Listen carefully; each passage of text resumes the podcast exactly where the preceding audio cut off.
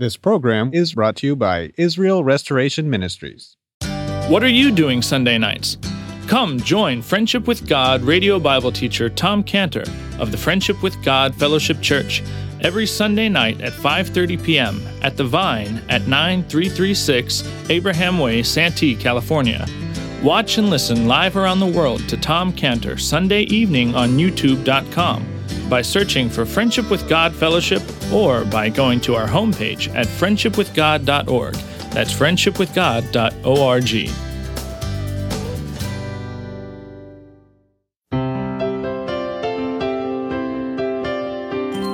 Welcome to Friendship with God with our Bible teacher Tom Cantor. Today's message and previous messages can be listened to or downloaded for free at friendshipwithgod.org. That's friendshipwithgod.org.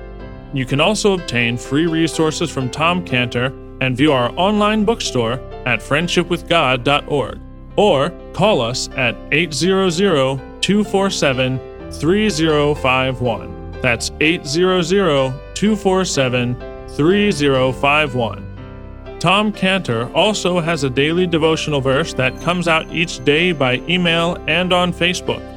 To receive this small daily devotional verse that Tom Cantor puts out, you can sign up at friendshipwithgod.org. That's friendshipwithgod.org.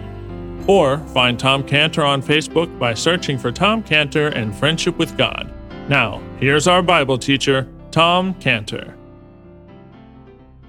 And if you turn to Ruth chapter 2 and verse 6, and just with that in mind of the Lord as, as our cornerstone, and looking at the life here of Ruth in uh, Ruth chapter 2, verse 6, and, and uh, just um, finding that, let's pray. Lord, yes, you are our cornerstone. Yes, we're so glad to be that you've planted our feet upon you as the rock, the rock of ages.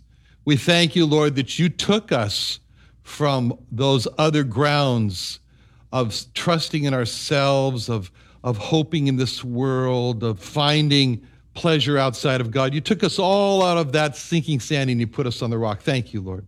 Thank you for doing that for Ruth and her life. Help us as we study now in Jesus' name. Amen. Uh, Ruth chapter 2, verse 6. So it says here, And the servant that was set over the reapers answered and said, It's the Moabitish damsel that came back with Naomi out of the country of Moab. She said, I pray you, let me glean, gather after the reapers among the sheaves. So she came and hath continued even from the morning until now that she tarried a little in the house. Then said Boaz unto Ruth, Hearest thou not, my daughter? Go not to glean in another field, neither go from thence but abide here fast by my maidens. Let thine eyes be on the field that they do reap. Go thou after them. Have not I charged the young man that they shall not touch thee? And when thou art athirst, go unto the vessels and drink of that which the young men have drawn. Then she fell on her face and bowed herself to the ground and said unto him, Why have I found grace in thine eyes, that thou should take knowledge of me, seeing I'm a stranger? Boaz answered and said unto her, If thou had been fully showed me all that thou hast done unto thy mother in law since the death of thine husband, how thou hast left thy father, thy mother, the land of thy nativity, and art come unto a people which thou knewest not heretofore. The Lord recompense thy work. A full reward be given thee of the Lord God of Israel, under whose wings thou art come to trust.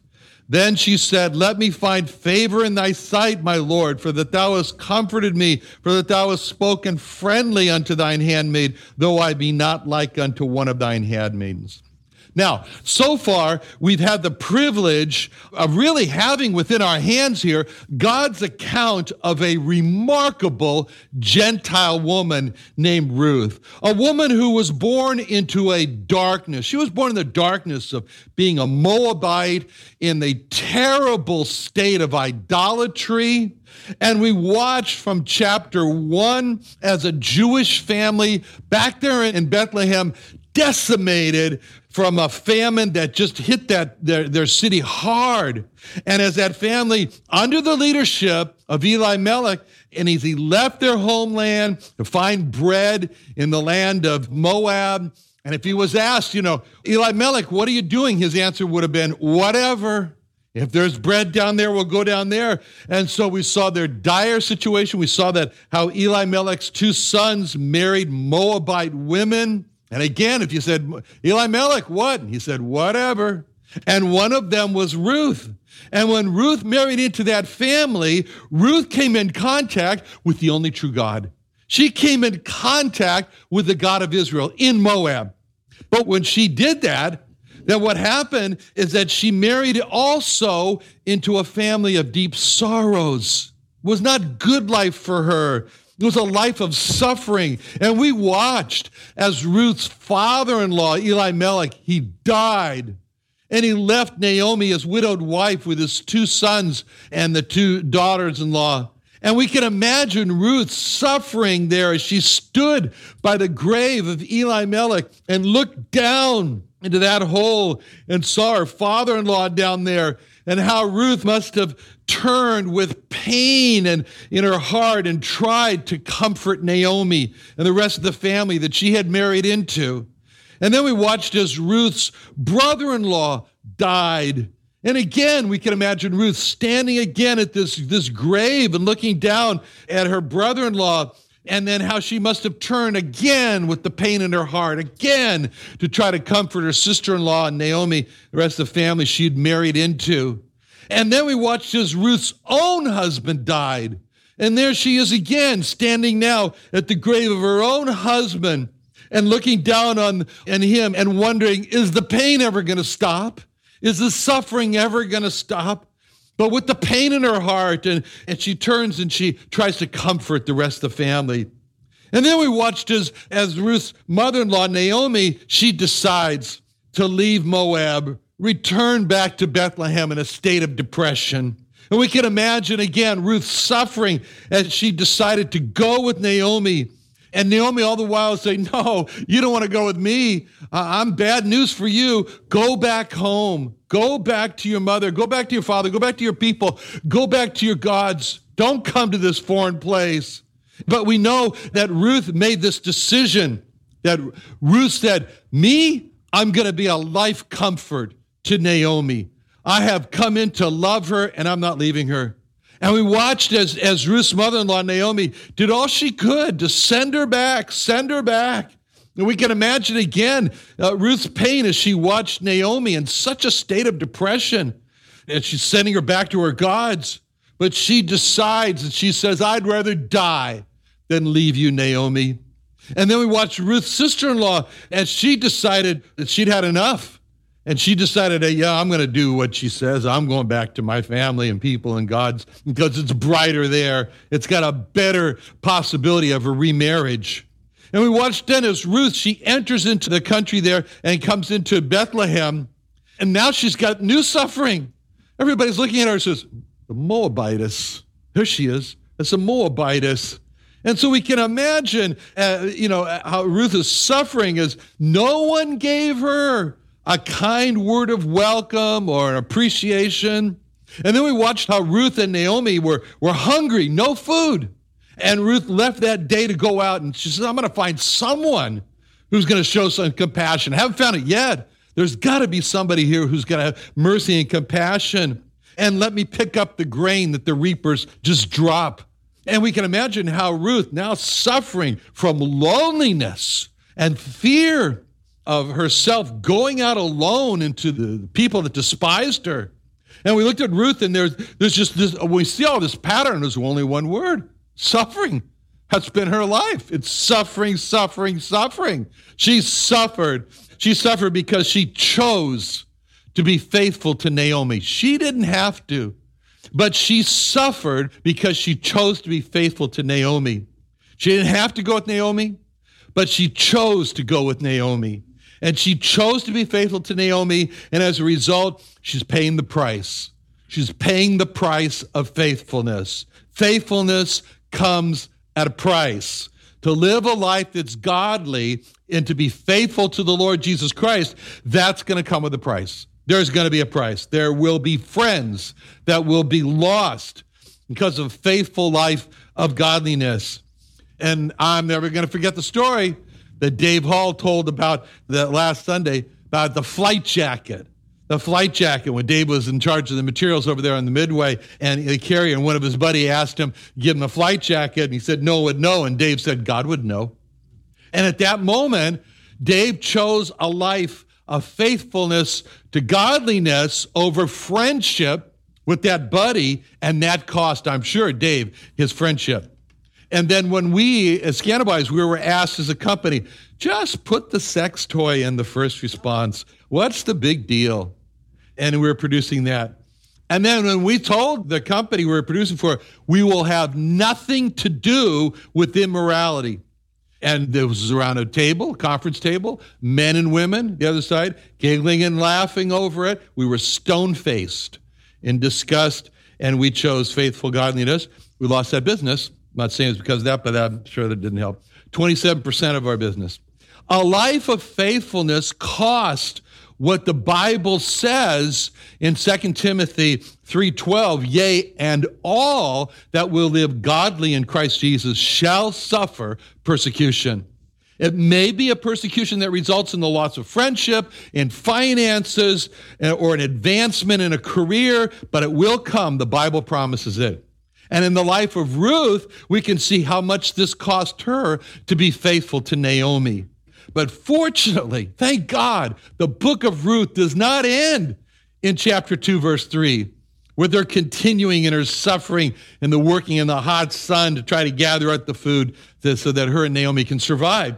She suffered through her darkness of separation from her family, from her people, from her land. She suffered through the darkness of the loneliness, the fear of being a Moabitess despised by the men that she's working among. She suffered through the ruin of her home.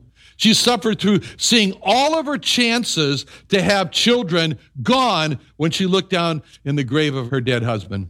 And she suffered through all of this, and now she's in poverty and she's really living a life of death.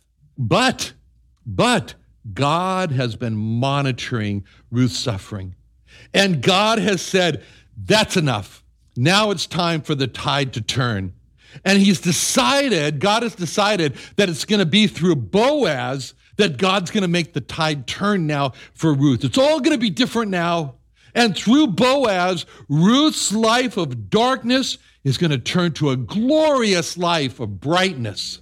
Through Boaz, Ruth's family of ruin and loss and losing the chance to any have children is going to turn to such a built up home that Ruth's going to give birth to King David's grandfather.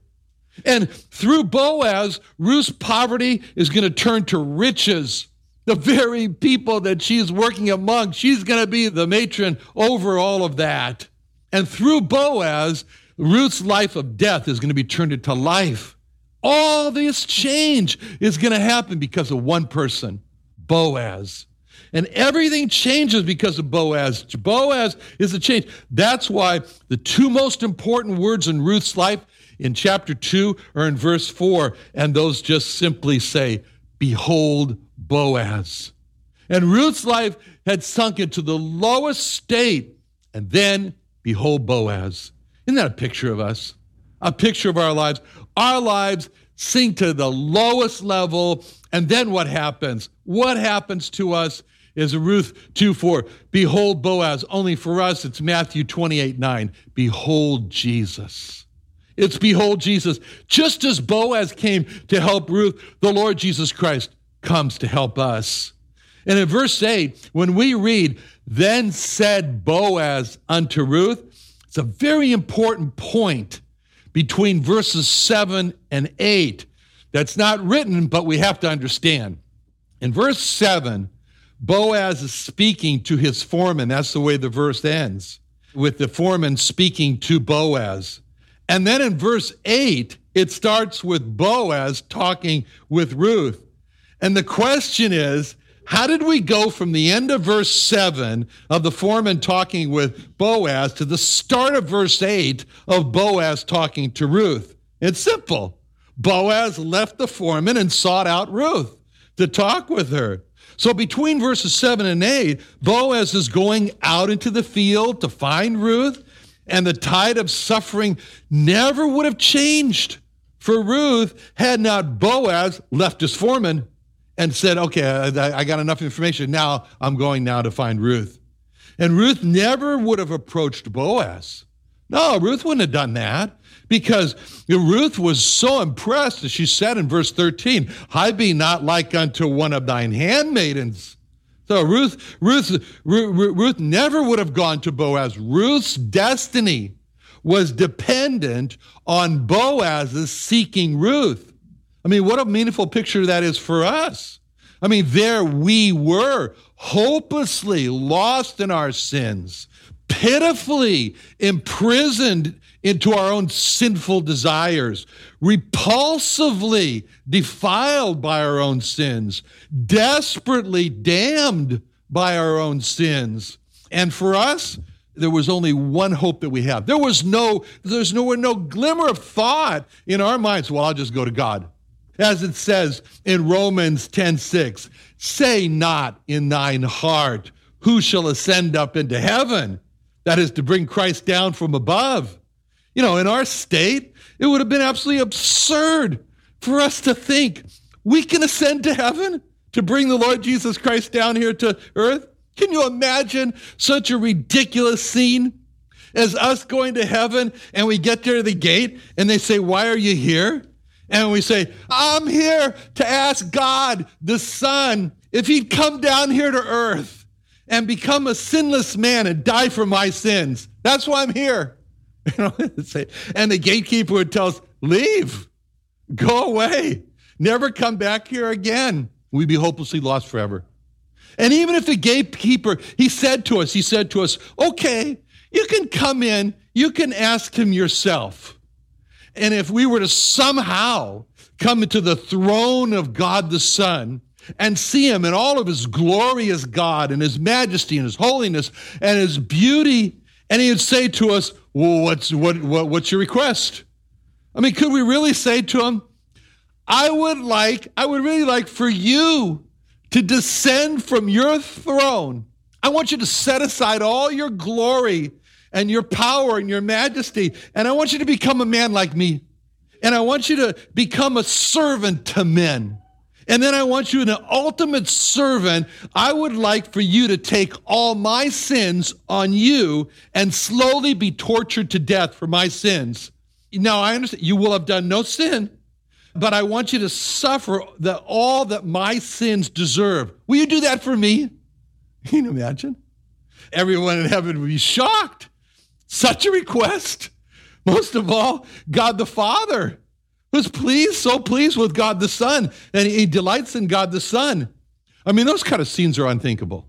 We can't even think of something like that. I mean, that's why Paul says, don't even say those things in your heart.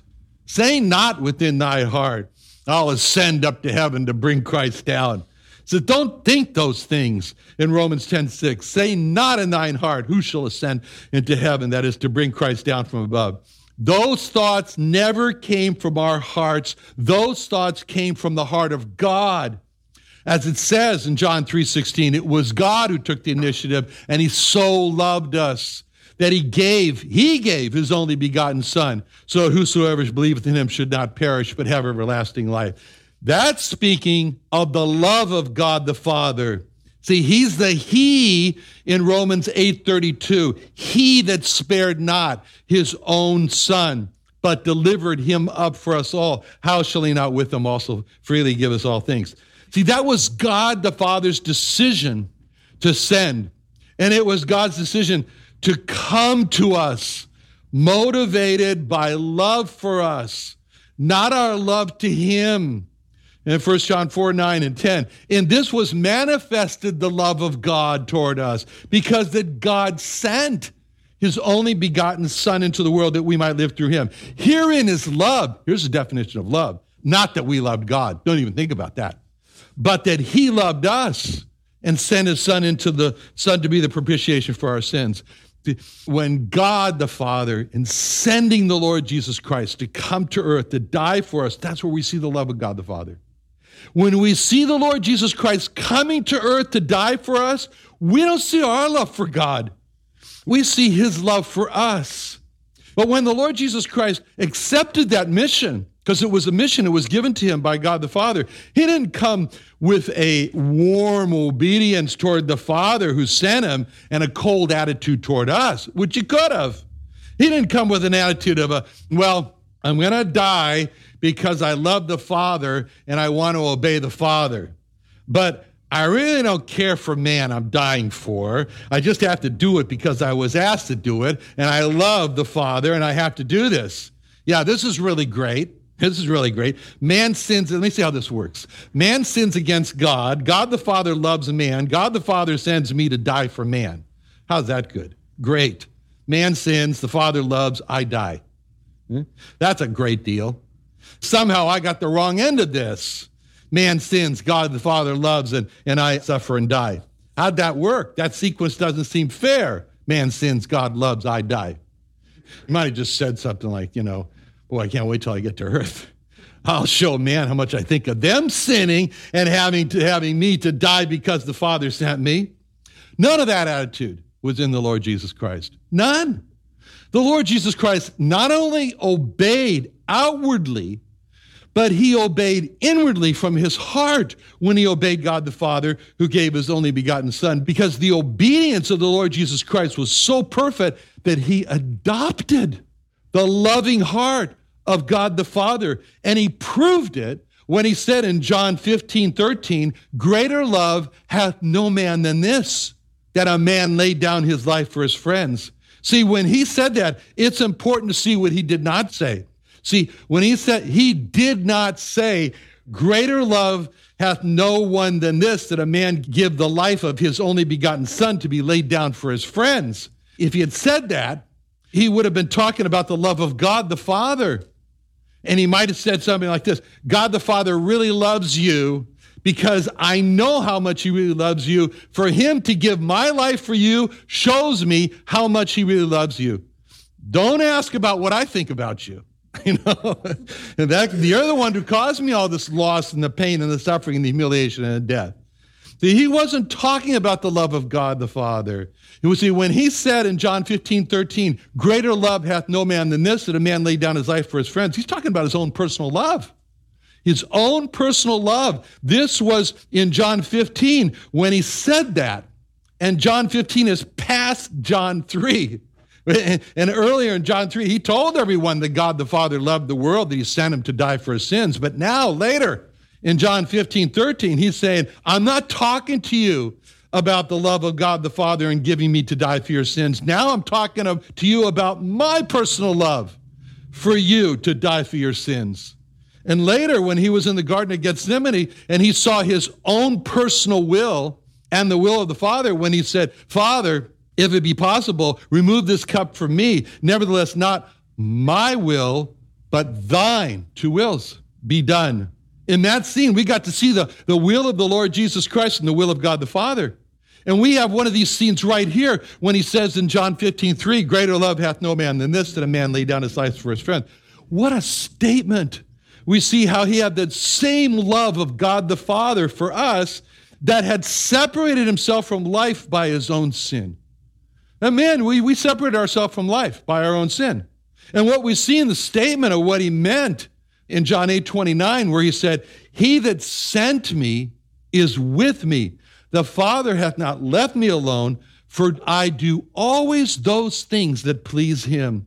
When we read that he said, I do always those things that please him, that could easily lead us to conclude obedience is just what he had to do. Another wonderful day studying the Bible with our Bible teacher Tom Cantor here on Friendship with God. Don't forget that today's message and previous messages can be listened to and downloaded for free at friendshipwithgod.org. That's friendshipwithgod.org. You can also go online to find free resources from Tom Cantor and our online bookstore at friendshipwithgod.org. You can also find Tom Cantor on Facebook and you can also go to friendshipwithgod.org to sign up for his daily devotional. Tom Cantor is also the founder of Israel Restoration Ministries. You can visit that website at israelrestoration.org. You can write to Tom Cantor at P.O. Box 711330, Santee, California 92071. That's P.O. Box 711330, Santee, California 92071. Or email Tom Cantor at tomcantor at friendshipwithgod.org. That's Tom Cantor at friendshipwithgod.org.